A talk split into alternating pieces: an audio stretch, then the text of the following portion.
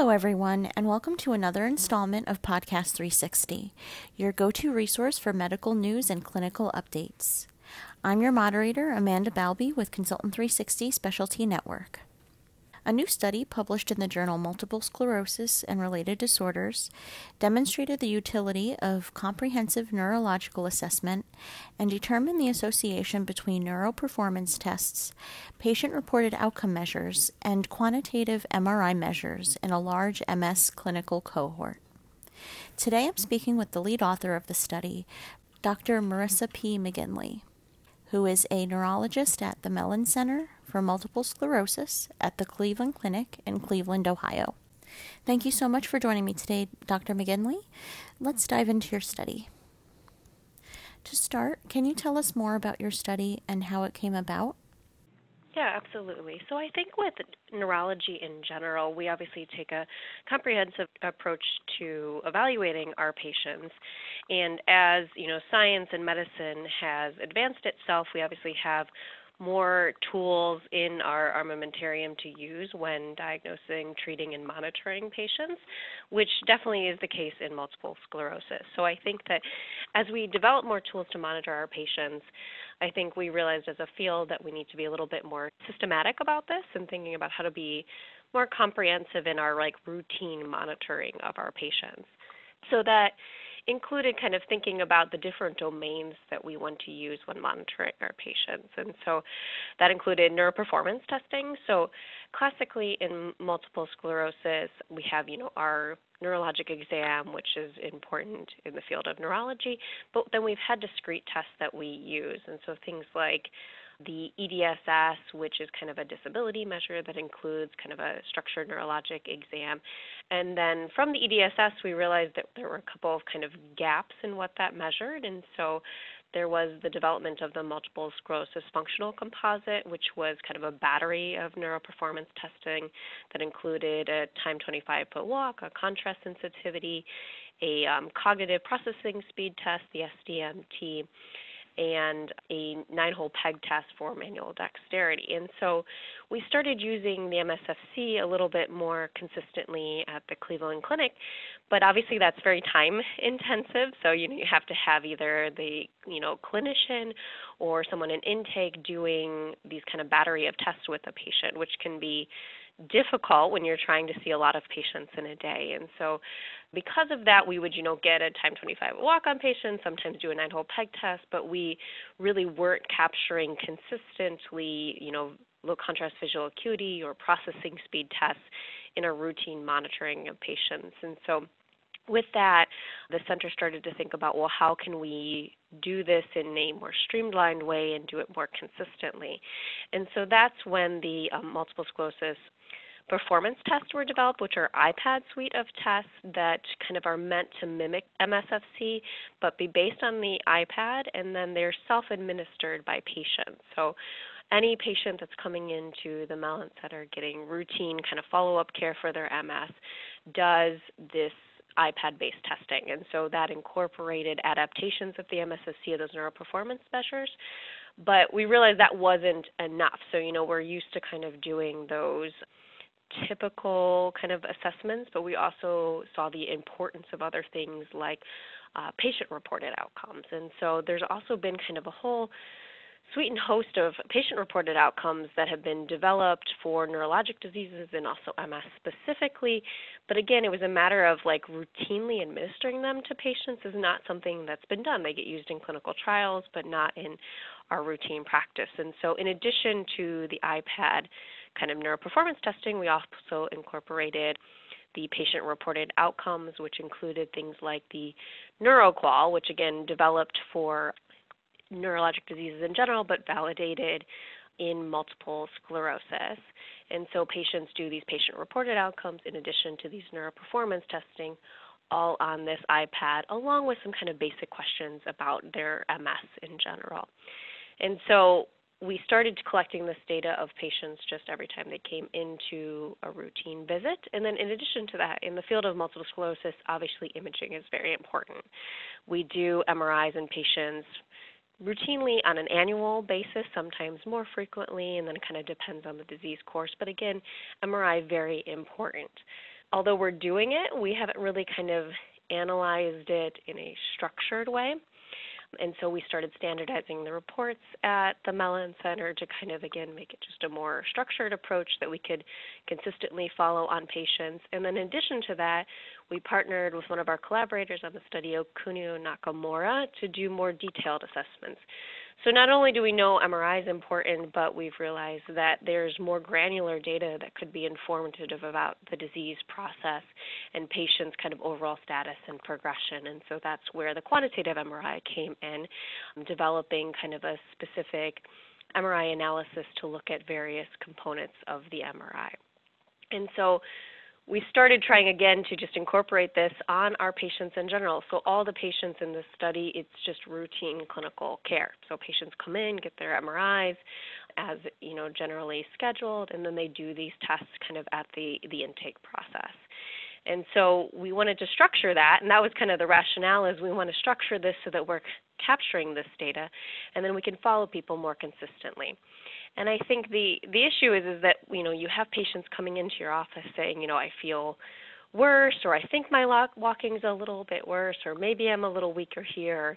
I'm not sure about my vision, or my memory's a little bit off. And so patients obviously have a lot of meaningful concerns when they're coming into the visit.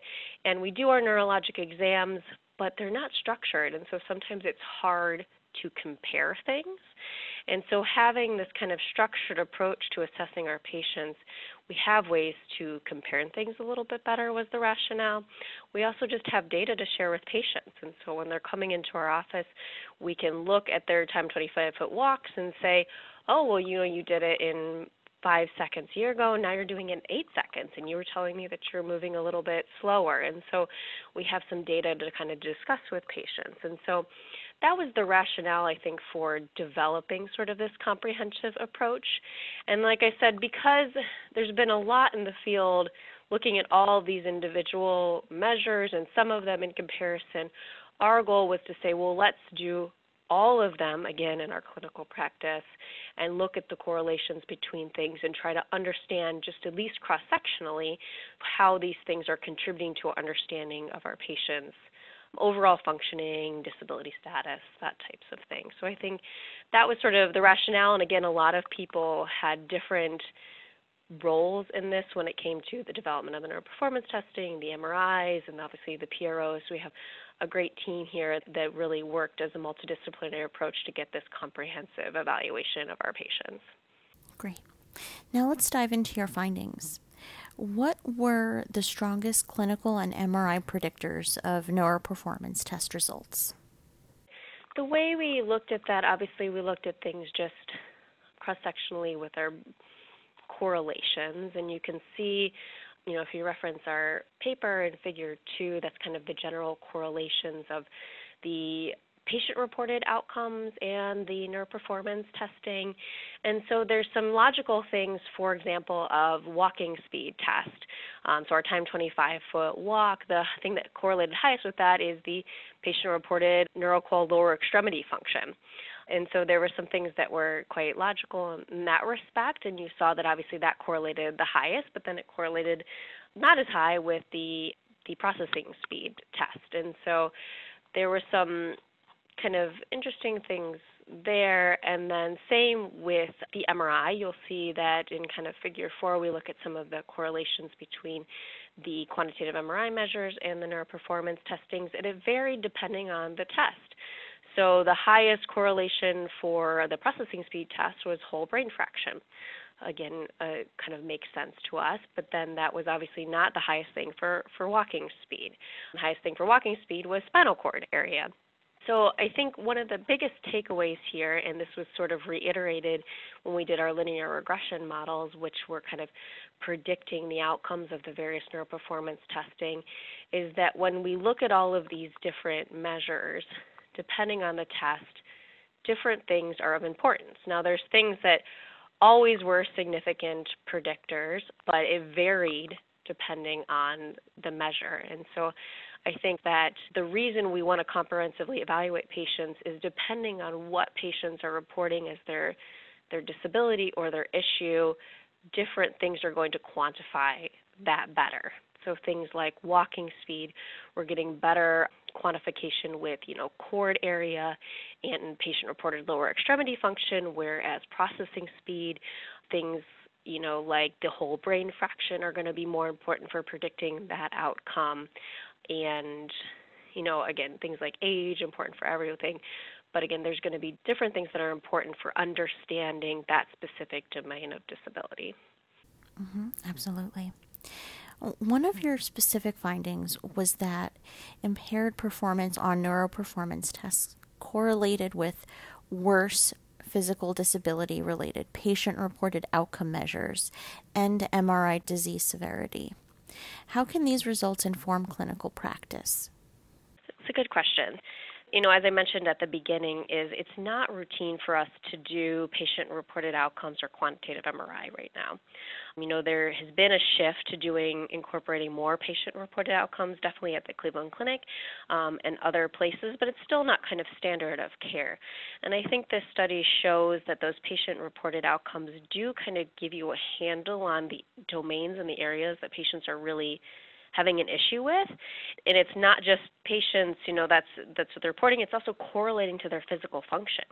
And so I think that doing these patient reported outcomes and again ours are done at the intake thing and then we in, immediately have those results available to us during the visit so when we're talking to patients and trying to figure out hey what's what's going on what are the main issues i think that doing those patient reported outcomes are helpful to kind of gauge the issues that patients are, are feeling. And again, I think following these things long term will be helpful, kind of understanding how symptoms and disability changes in patients. So I think that it kind of confirms that the, the patient reported outcomes are really helpful and they also correlate highly with actual physical functioning.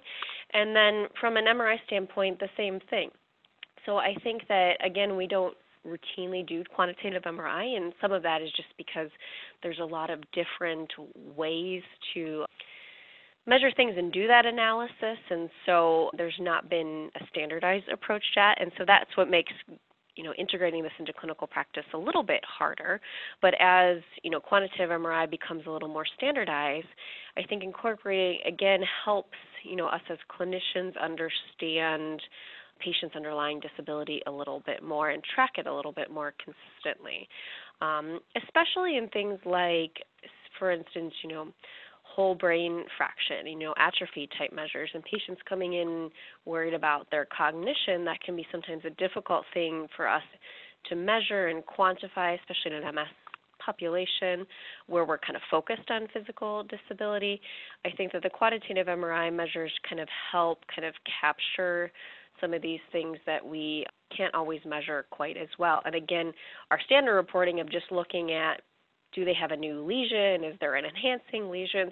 Sometimes doesn't always cut the fact that there are underlying issues or there is progression, which the quantitative MRI can do a little bit more. So I would say that our study kind of seeing the correlations there with the patient reported outcomes with um, you know, physical disability and the quantitative MRI really just adds to the importance of us trying to incorporate that more. I would say that incorporating patient reported outcomes is a more realistic, easier thing to um, integrate right now across the board for clinicians.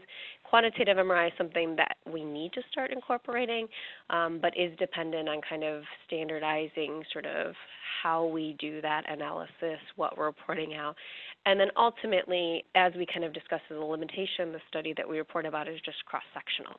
And so it shows these correlations, but one of the most meaningful things is going to be looking at patients longitudinally and understanding which of these measures kind of help what of the changes are most important for predicting and following patients long term because in clinical practice when we're looking at you know the patient reported outcomes i think seeing changes in those measures may trigger, you know, symptomatic changes in medications or therapy referrals, things like that.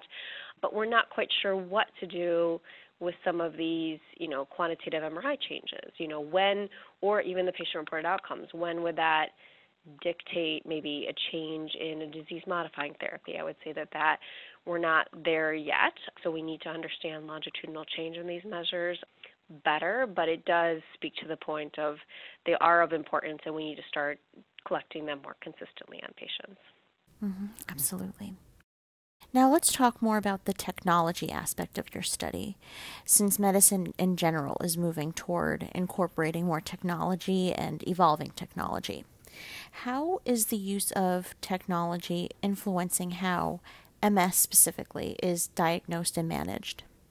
Yeah, I think that I mean obviously the one of the most fundamental advances is just integration of MRI and how much we use that. And so that has completely changed how we diagnose and manage our patients. I would say that most neurologists treating MS say they rely heavily on MRI findings to diagnose their patients, obviously based on our diagnostic criteria, which heavily weighs that is important, and also our general management. And so MRI is hugely important, and then obviously from a monitoring standpoint, that's important.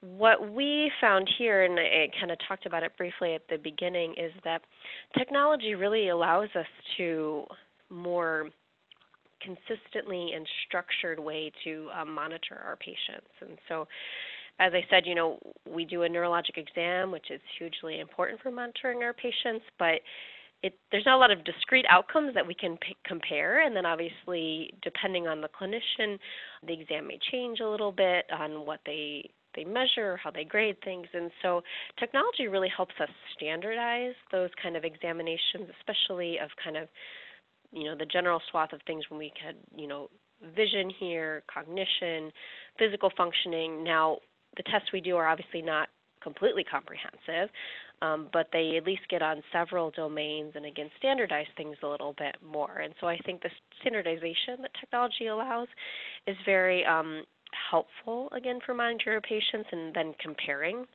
And then the other thing is that it helps do things consistently. So as I said, you know, one of the limitations of doing, you know, an MSFC in clinical practice was that you needed someone to administer those tests. What we've developed here allows patient administration. And so because you don't need, you know, a medical assistant or a clinician, you know, doing a nine hole, sitting there doing a nine hole peg test, timing a time 25 foot walk, we capture this data more consistently. So I think that technology really allows us to monitor patients on a regular basis with discrete kind of outcomes that are comparable. And we can also measure more things than we would if we had to sit and kind of directly administer different tests. The other thing is, you know, obviously this study is all about testing that we do in the office.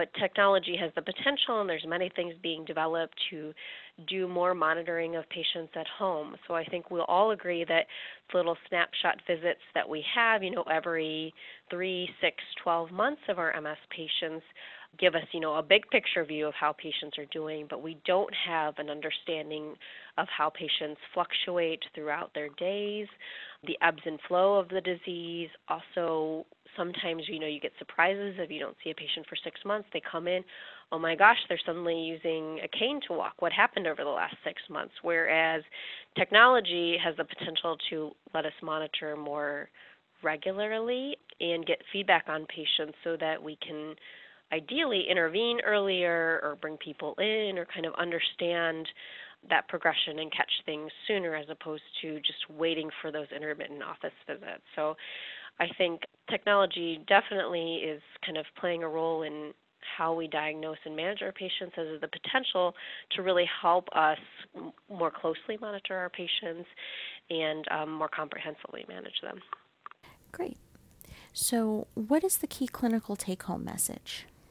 I would say uh, the the biggest take home is that there is value in comprehensively managing your patients and assessing them because you know patient's disease, especially in MS, because it can affect a whole host of function, can vary so much from patient to patient. And so, not just focusing on walking or hand dexterity, which are things that we commonly focus in, but really trying to capture things like cognition and vision and then overall quality of life is very meaningful into understanding how the disease is affecting patients. And so a comprehensive assessment is, is important. And then secondarily, integrating technology is very helpful in doing this consistently and then standardizing it. Um, so making it easier for both the clinicians and the patients to do on a regular basis to better understand the disease. Great. Thank you again so much for speaking with me today and answering my questions.